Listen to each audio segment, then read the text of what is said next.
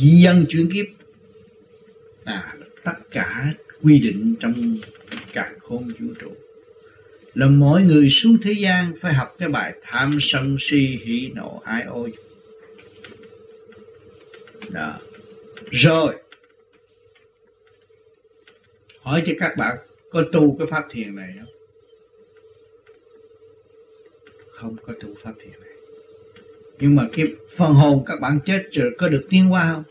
Vẫn được tiến hóa. Mà tiến hóa theo trình độ, sự sắp đặt dân chuyển kiếp của thượng đế đều có chương trình. Thì con người trí thức, thể xác đều hạn chế hết, hạn chế bởi thượng đế, muốn nhiều cũng không được. Nói về tâm đạo, dục muốn dục nhiều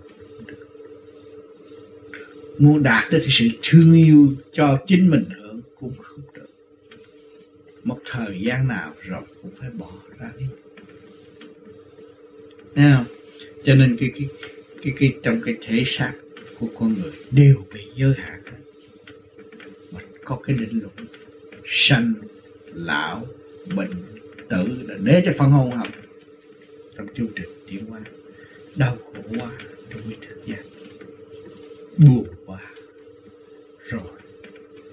Lặng lặng tôi mới tìm ra cái đường lối để tự giải thoát. Có nhiều người ở thế gian không buồn, có đi vô chùa làm gì, không buồn đi tìm kinh sách làm gì. Gia đình tôi vui vẻ vui vẻ quá, tôi đâu có bị gì đâu mà tôi phải phải lo. À tôi có bị sự hăm dọa của ngoại cảnh đâu mà tôi lo. Nhưng cái sanh lão bệnh tử rồi cho các bạn thấy có sự hăm dọa và có sự cảnh cáo là bạn không có khả năng làm được một cái việc gì ngoài sự học hỏi mà thôi.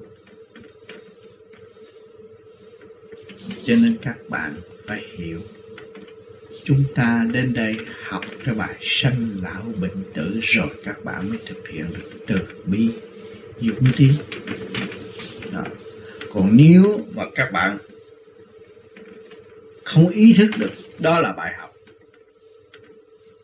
Thì cái sự kiên nhẫn các bạn không có. Mà kiên nhẫn không bạn các bạn không có thì phàm ngã làm việc mà thôi. Nói vậy nói vậy. Trách móc người này, trách móc người kia, hiểu không tới thấy không rõ. Cái cho chuyện của mình làm là phải, mà chuyện người ta là là quay. Cái đó là tự giam mình trong cái phạm vi hạn chế. Làm sao mình trở về với mọi trạng thái thương yêu mà để hưởng cái cảnh đời đời ở bên trên?